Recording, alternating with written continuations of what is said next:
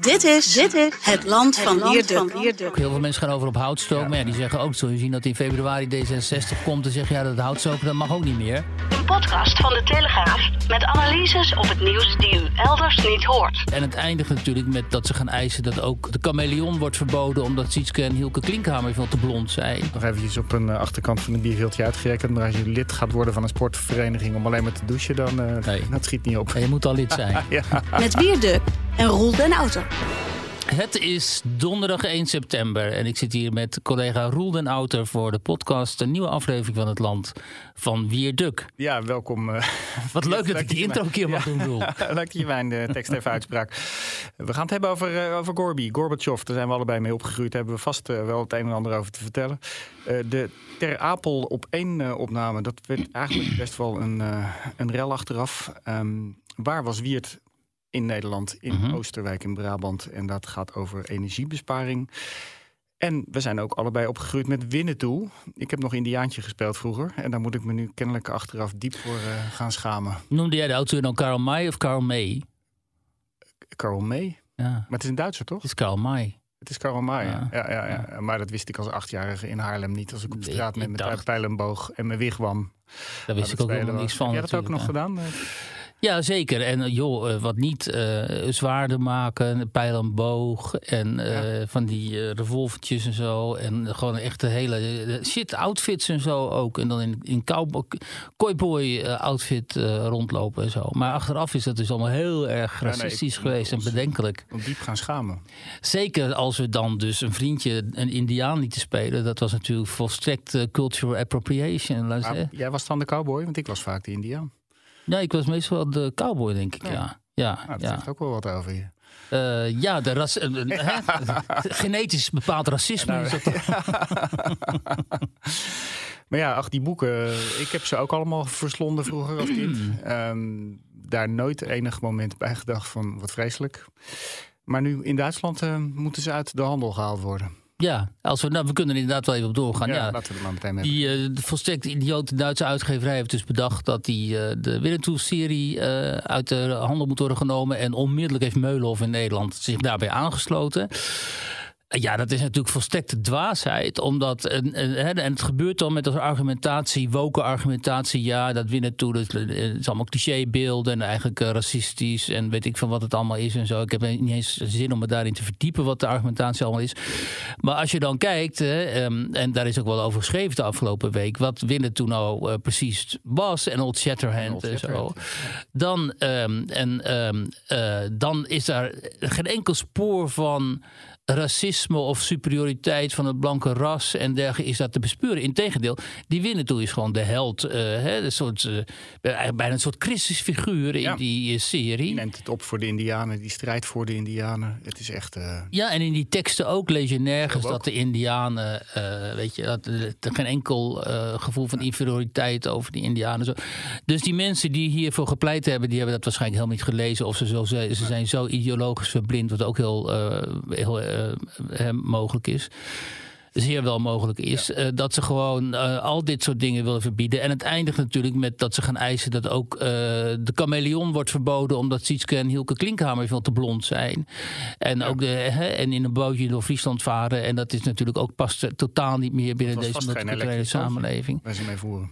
Nee, bovendien waren ze natuurlijk ernstig vervuilend eh, Ja. ook nog eh, met dat dieselboot. Wat was daar nou? Weet ik Ja, niet precies. van. eh, Benzine, de, Ja. het motortje.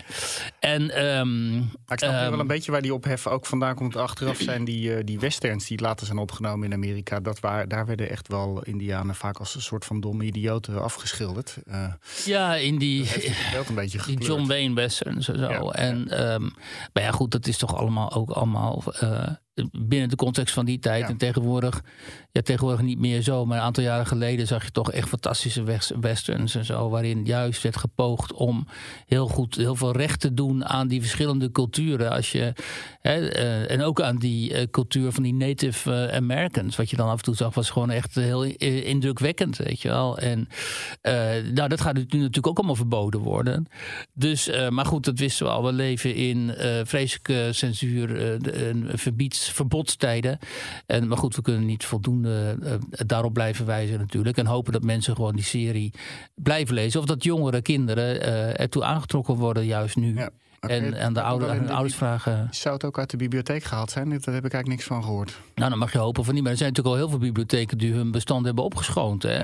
Dus er zijn al. Uh, uh, ja, nou ja, natuurlijk die boeken als, uh, ik geloof Peppy en Kokkie nee, in Afrika. Wat was het ook alweer? Dat soort boeken en zo met die afgrijzelijke covers. Dat je dan ziet dat zwarte, zwarte, nee, zwarte uh, die destijds nog gewoon negers ook werden genoemd. Ja. Dat die dan blanke koken in zo'n kookpot en zo.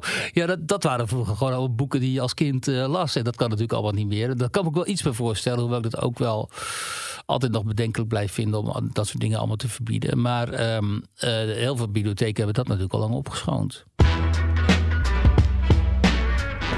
Als we het toch over vroeger hebben, over uh, de. Jij bent natuurlijk een tijd uh, correspondent geweest in, in Rusland. Deze week overleden. 91 was die, geloof ik. Hè? Ja, hij is best oud geworden. Ja. ja. Maar uh, heb jij hem ooit ontmoet? Nou, niet persoonlijk, maar ik heb me wel gesproken ooit met een uh, aantal collega's samen. En ik herinner me helemaal niks meer van dat gesprek, vreemd genoeg. Ik weet ook niet meer of, dat nou, of wij dat nou hadden georganiseerd... of destijds een, een, een journalistenclub of zo.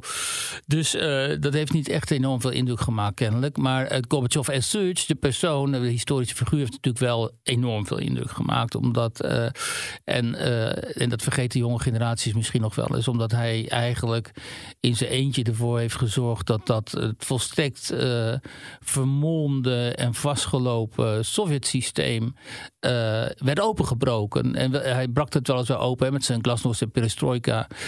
Met de bedoeling om het te hervormen. En dat moest ook wel, omdat de Sovjet-Unie zwaar de concurrentie met het Westen was aan het verliezen was. En gewoon, dat was die economie, wat eigenlijk helemaal geen economie was die was niet meer overeind te houden.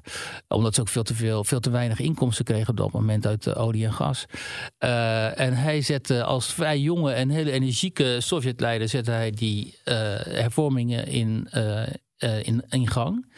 Um, en dat, zonder dat het nou zijn bedoeling was, leidde het uiteindelijk naartoe toe dat die Sovjet-Unie in elkaar is gestort. En wat volgens Vladimir Poetin de grootste geopolitieke catastrofe van de vorige eeuw is. Ja, want dit heeft er ook wel uiteindelijk deze ellende in Oekraïne geleid.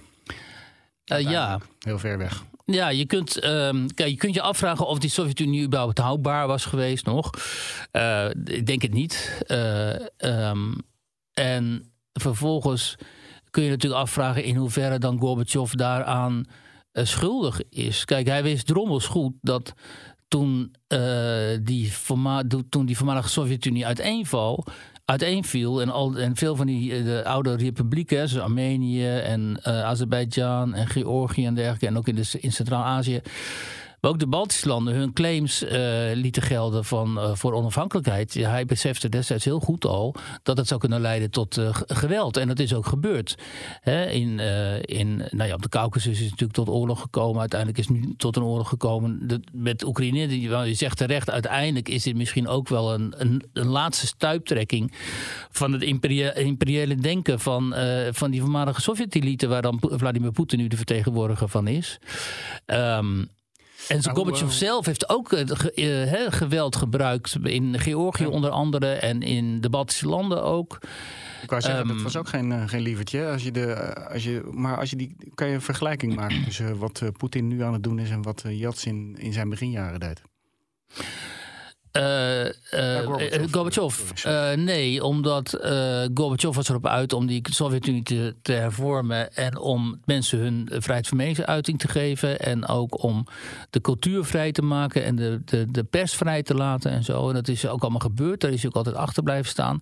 En Poetin heeft juist een andere draai gemaakt. De, die, de, die heeft juist weer een draai gemaakt naar de autoritair en bijna nou ja, naar een autoritair regime. En die heeft de democratie uh, de nek omgedraaid. Terwijl Gorbachev destijds aan de basis heeft gestaan van die hele breekbare en chaotische Russische democratie. die eigenlijk nog onder Boris Yeltsin is blijven bestaan. En uiteindelijk door Vladimir Poetin is vernietigd, dat kun je wel zeggen. En um, dus in die zin is uh, Gorbachev een hele positieve figuur geweest. Ondanks alle ellende die daar uiteindelijk ook door het ineenstorten van dat imperium, want dat was het natuurlijk. Uh, ondanks alle ellende die daaruit is voortgekomen. En En, maar ik vind het dus heel onredelijk en oneerlijk ook van mensen nu die zeggen: ja, maar kijk, hij heeft destijds ook daar in uh, Vilnius opgetreden en in, in, in Tbilisi en zo. En er zijn ook mensen bij omgekomen. Ja. Maar ja, die man die stond natuurlijk onder enorme druk van het apparaat. Ik bedoel, hij is nog zo, op een gegeven moment is, is, is, hebben ze geprobeerd hem weg te poetsen, weet je nog, in 91 in de zomer, toen, toen hij op de Krim op vakantie was. Toen waren die Stalinisten gewoon van plan om hem uh, te wippen. En toen is dankzij Yeltsin, en die ging, op, uh, die ging toen heel dapper de straat op is hij uh, gered. En vervolgens, een paar maanden later, hield de Sovjet-Unie op te bestaan. En toen was hij zijn baan kwijt. En toen was Gorbachev eigenlijk een, een historische figuur geworden die in uh, vergetelheid raakte. Maar om nu te zeggen, ja, hij was ook eigenlijk. hij schuwde ook geen geweld en zo. Dat vind ik, dat vind ik veel te makkelijk. En um, uiteindelijk is het natuurlijk heel tragisch dat hij. Um, in de Sovjet-Unie altijd uh, en nu ook in Rus Rusland verguisd is geweest. Ja. Dat mensen hem enorm verwijten dat hij die Sovjet-Unie heeft laten imploderen.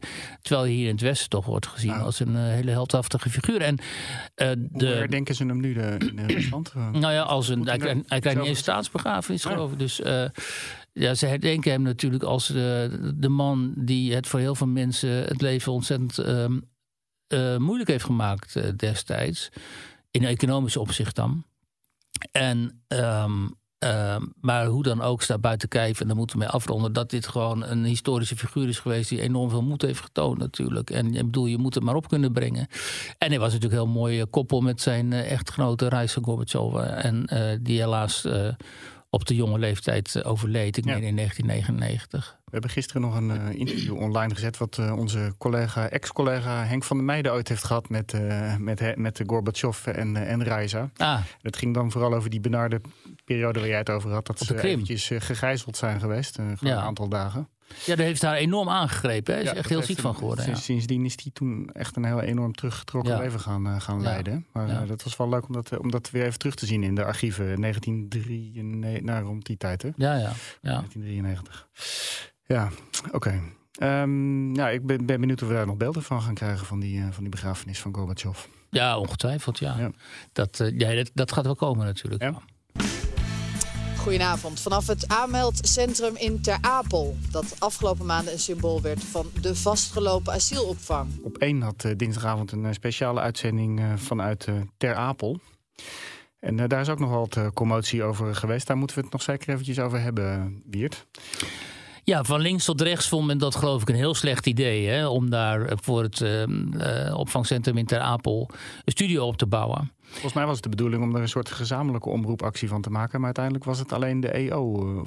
Oh, ja, volgens mij ook. Bij. En uh, ja, de EO, de, de, ik denk dat de EO dacht om daar zijn christelijke missie uh, ja. te vervullen. door daar dan um, te gaan zitten en ja, kennelijk was het dus de bedoeling om dan via die beelden ook. Uh, ik geloof dat de, de, twee presentatrices die waren ook eh, op het AZC geweest. Hè, en dan ja. hadden met, met, mensen gesproken en zo. Dus de bedoeling was een beetje zo'n help Rusland de winter door actie. Maar nu helpt er Apel of de, de asielzoekers de, win, de winter door. Ik had er echt met plaatsvervangende schaamte naar te kijken. Nou ja, dat was natuurlijk een verschrikkelijk slecht ja. idee. En het grappige is ook dat iedereen dat vond. Dus was helemaal niemand. Kijk, je zou normaal gesproken zou je denken oh, dat mensen op links of zo die dan hè, asielzoekers zullen verwelkomen en geen probleem zien in immigratie en zo.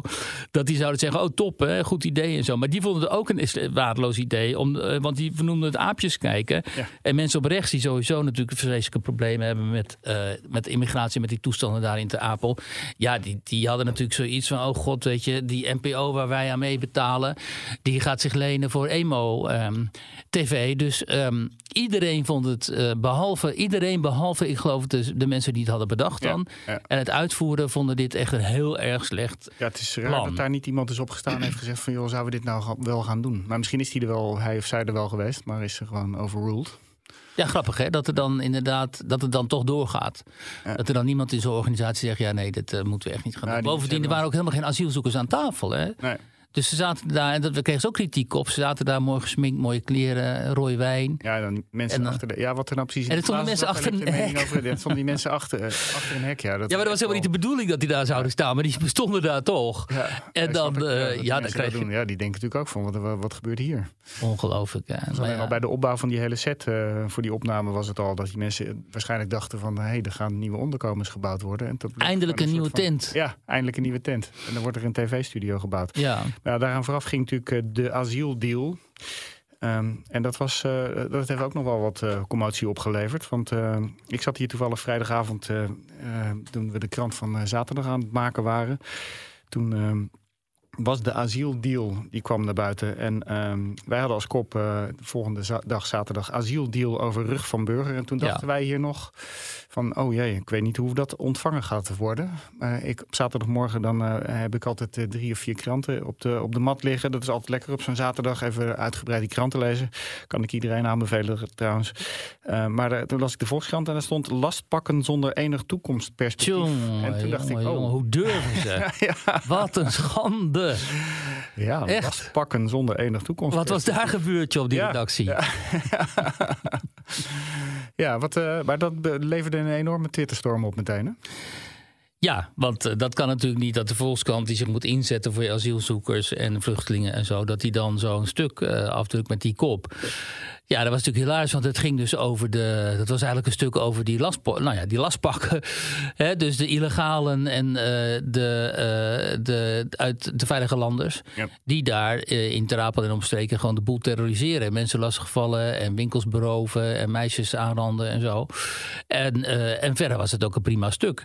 Ja, Um, ze waren daar een paar dagen een soort van embedded geweest. Ze hadden daar geslapen, Ja. het idee. En eh, dat was echt gewoon een goede reportage. De, Ja. Alle kanten kwamen aan het woord.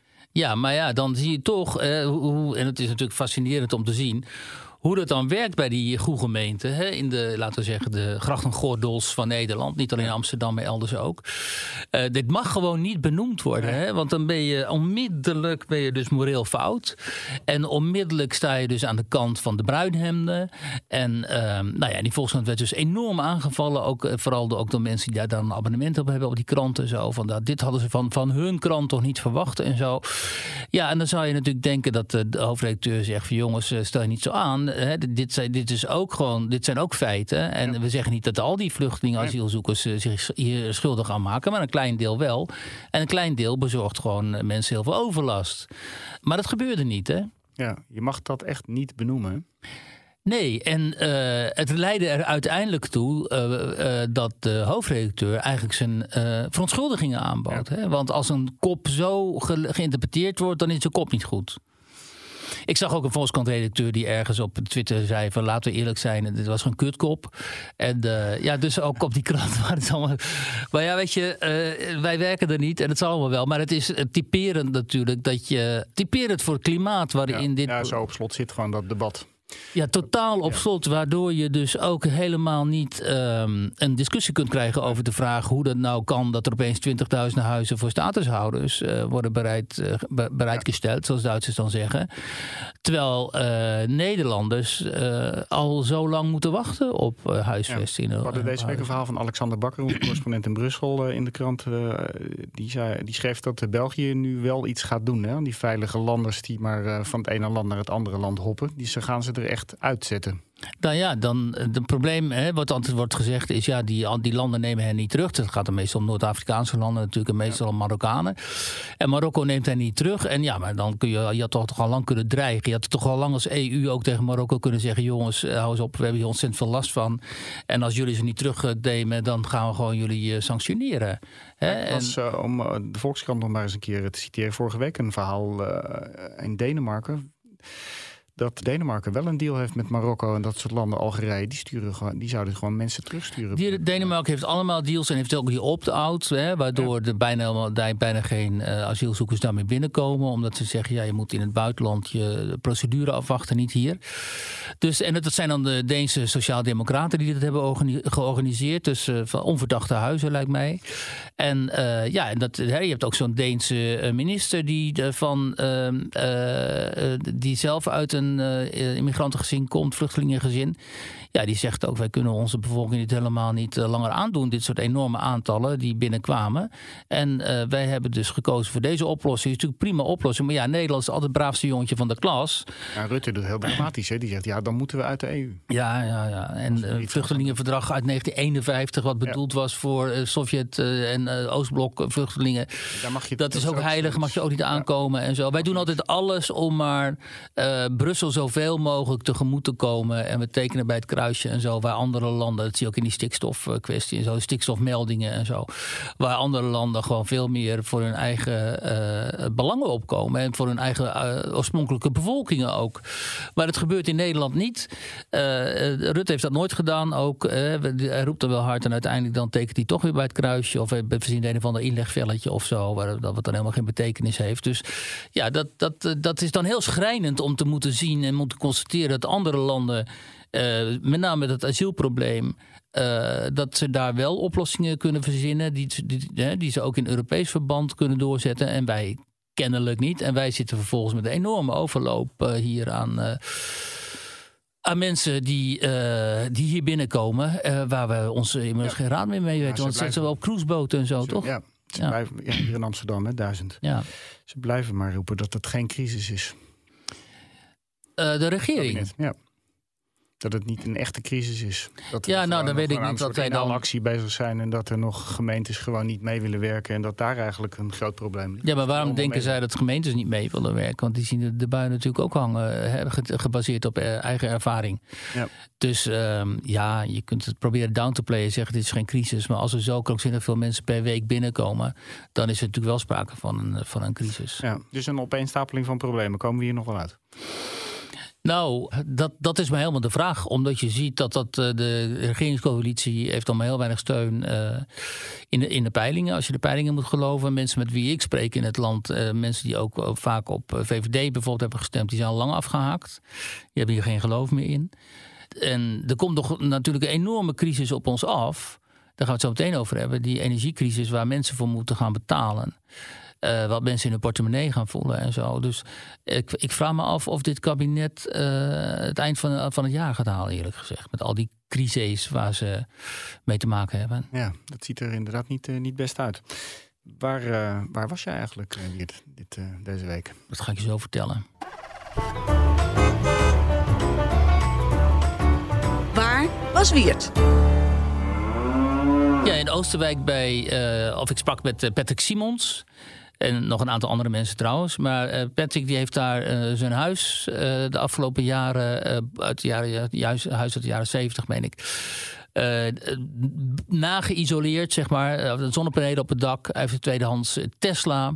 Um, hij, gaat, um, hij doet van alles om de energierekening, om de gasrekening te gaan drukken. Hij was een van de mensen die ik sprak hierover. Hè. Ik heb gevraagd aan mensen: ja, wat voor strategie hebben jullie nou om die komende uh, energierekening een beetje naar beneden te krijgen. Nou, daar reageerden een enorm aantal mensen op. En ik heb iets van vier of vijf in de krant dan uh, aan het woord gelaten. Uh, hij zegt van ja, weet je, je kunt zoveel doen. LED-verlichting, tot en met de deuren dicht doen. Maar ja, uiteindelijk zegt hij.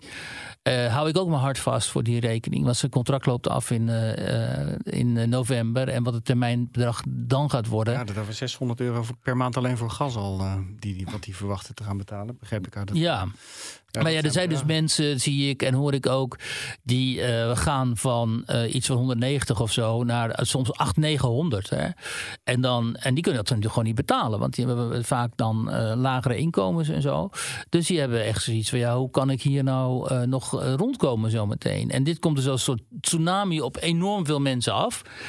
Um, dus de mensen bedenken heel veel, hè, schaffen zonnepanelen aan, infraroodpanelen, ze gaan hout stoken. Sommige mensen met pensioen die zeggen, joh, wij gaan gewoon drie maanden in Spanje zitten, want dat is goedkoper. Uh, en dan laten we ons huis uh, gewoon onverwarmd achter in Nederland.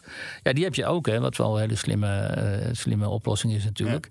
Ja. maar ik, ik heb de indruk dat het kabinet nog altijd onderschat hoezeer dit leeft, want het leeft enorm. En hoe dit heel erg veel mensen enorm in de problemen gaat brengen. Ja, er wordt eigenlijk best wel makkelijk gezegd van ja, dit jaar kunnen we niks meer doen, volgend jaar. Maar zo, zo zitten mensen natuurlijk niet in elkaar. Die willen gewoon weten hoe ze er volgende maand aan toe zijn. En volgende maand is gewoon september, is gewoon 1 oktober en niet 1 januari. Nee, precies. En als er zo'n aanslag wordt gedaan op jouw inkomen en je inkomen is al niet zo hoog, ja, ja dan uh, ja. nogmaals, er zijn gewoon, er zitten gewoon mensen tussen die uh, dat niet kunnen gaan opbrengen. Ja, en die gaan dus ook... gewoon. En, en er zijn natuurlijk ook heel veel bedrijven en zo die gewoon fiets zullen gaan. Hè? Ik, ik, kreeg een bericht van een mevrouw die zei: haar buurvrouw of zo, die had een winkeltje en die is dat dan een jaar geleden begonnen. En die energieprijs die gaat nu zo krankzinnig omhoog dat ze nu al heeft besloten dat ze mee moet stoppen. Dus er gaan ook gewoon heel veel mensen in de MKB die gaan gewoon onderuit. Ja, we hebben al een verhaal eerder in de krant gehad over dat tuinders gewoon uh, even één of twee teelt Ja. overslaan. En uh, die hebben er gewoon, uh, het kost ze meer om die dingen te, te laten groeien dan, de, dan de boel kaal te laten liggen. Dat gaat natuurlijk weer leiden tot ontslagen. En dat, dat, is natuurlijk ook een tsunami die er nog aan zit te komen. Maar uh, ja, die mensen die jij sprak in Brabant, die gaan het waarschijnlijk wel redden. Dat zijn toch vaak tweeverdieners. Uh, ja. Maar het gaat natuurlijk eigenlijk vooral, denk ik wel, om de mensen met de laagste uh, inkomens die groter in de problemen gaan komen. Nee, ik denk vooral mensen die dan niet die toeslagen krijgen, ja. dus net, net die ze net boven hangen. Ja. En die dan opeens een enorm rip uit hun lijf moeten gaan betalen aan die energie. Dus ik denk dat vooral. Maar, ik, maar niet alleen zij, ik denk dat er echt een heel groot aantal mensen in Nederland hierdoor uh, concreet in de problemen gaat komen. En dat, dat, dat kan wel eens um, voor een lange duur ook zijn, omdat helemaal niet duidelijk is hoe we dat energieprobleem gaan oplossen. Zolang we dus Rusland blijven boycotten en we geen Russische energie willen afnemen.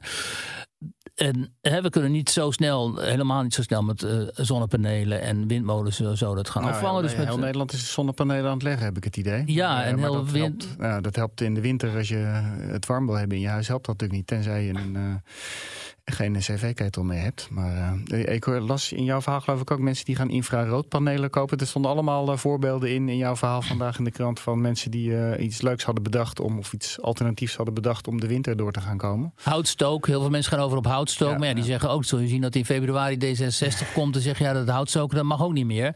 Ja. Dus daar gaan we nu ook mee stoppen. Ja. Daar heb je nou, er hangt nu in de stad al vaker wel een soort van uh, deken van houtstooklucht. ik vind het altijd wel lekker ja, ruiken. Het ruikt wel gezellig, ja. Maar als je astma hebt, dan is dat echt wel een probleem. Uh, en uh, je had andere voorbeelden van mensen die gaan biljartavondjes organiseren en dan gaan ze allemaal bij elkaar zitten. Dus die gaan woonkamerpoelen. Woonkamerpoelen, Een, een vriendinnengroep in Groningen die hebben besloten om dan te gaan woonkamerpoelen. Dus dan gaan ze één avond bij de een zitten en de andere avond bij de ander. En dan, ja, dan verbruik je, dan hoop je uiteindelijk toch uh, ja. minder energie te verbruiken. En er was zelfs een briljant idee bij om de, in de sportschool te gaan douchen. Oh ja. Een, een sport, het goedkoopste sportschoolabonnement te nemen en daar te gaan douchen. Maar... Een jongen die zat op roeien ja. en die zei: Ik ga gewoon wat vaker naar de roeivereniging, wat vaker sporten en dan ga ik daar douchen. Ja, hoef ik thuis niet meer te douchen. Als je toch al lid bent van die sportvereniging. Want ik heb het nog eventjes op een achterkant van een bierveeltje uitgerekend. Maar als je lid gaat worden van een sportvereniging om alleen maar te douchen, dan uh, nee. dat schiet niet op. Nee, je moet al lid zijn. ja. Ja, maar uh, hoe gaat dit uh, aflopen? Want uh, de, nog, dit gaat, gaat dit tot sociale problemen leiden, denk jij? Of gaan mensen dit gewoon toch stilzwijgend achter de voordeur accepteren? Nou ja, kijk, we hebben natuurlijk al sociale onrust min of meer met die boeren. Hè? Elke keer als ik hier naartoe rijd, dan, uh, dan zie je niet alleen die omgekeerde vlaggen, maar ook heel vaak staan gewoon mensen op die, uh, op die uh, bruggen. Ja. Staan gewoon te demonstreren en zo. Hè? En met, met hun vlaggen. Dus er is al sprake van sociale onrust. En als er geen deal komt met die boeren dan uh, zal dat ook niet zomaar 1, 2, 3 afnemen. En als dit er nog overheen komt. Um, ja, dan weten we niet waar het eindigt. Uh, hopelijk eindigt dat dan gewoon in dat mensen via de stembus dan uh, een stem kunnen gaan uitbrengen. Ja, op, op, dat, zodat er een coalitie ontstaat ja. die ook uh, zeg maar lucht in de samenleving kan brengen. Maar dat is natuurlijk maart volgend jaar. Dat is de provinciale statenverkiezingen en direct de Eerste Kamerverkiezingen. Dat, dat hoeft ja. nog geen. Uh, nee, maar als het kabinet mocht vallen, hè, er is natuurlijk helemaal geen liefde meer verloren tussen vooral, lijkt mij, Mark Rutte en Wopke Hoekstra. Dus het kan natuurlijk best zijn dat, dat het kabinet op een gegeven moment gaat vallen. De sfeer is ijzig en dan moet de winter nog beginnen. Ja, zo, daar komt het wel een beetje op neer. Ja. Oké, okay, ik uh, dank jou en uh, we spreken elkaar volgende week. Hebben we alle onderwerpen alweer behandeld dan? Volgens mij uh, zijn we overal doorheen. Gorbachev, we hebben over Ter Apel gesproken. We hebben over waar jij was en binnen toen. Jongen. Of hadden we er nog een op de lijst staan? Nee. Nou, dan is het, het einde. Betekent dit het einde van de uitzending. Dankjewel. Dank je, Roel.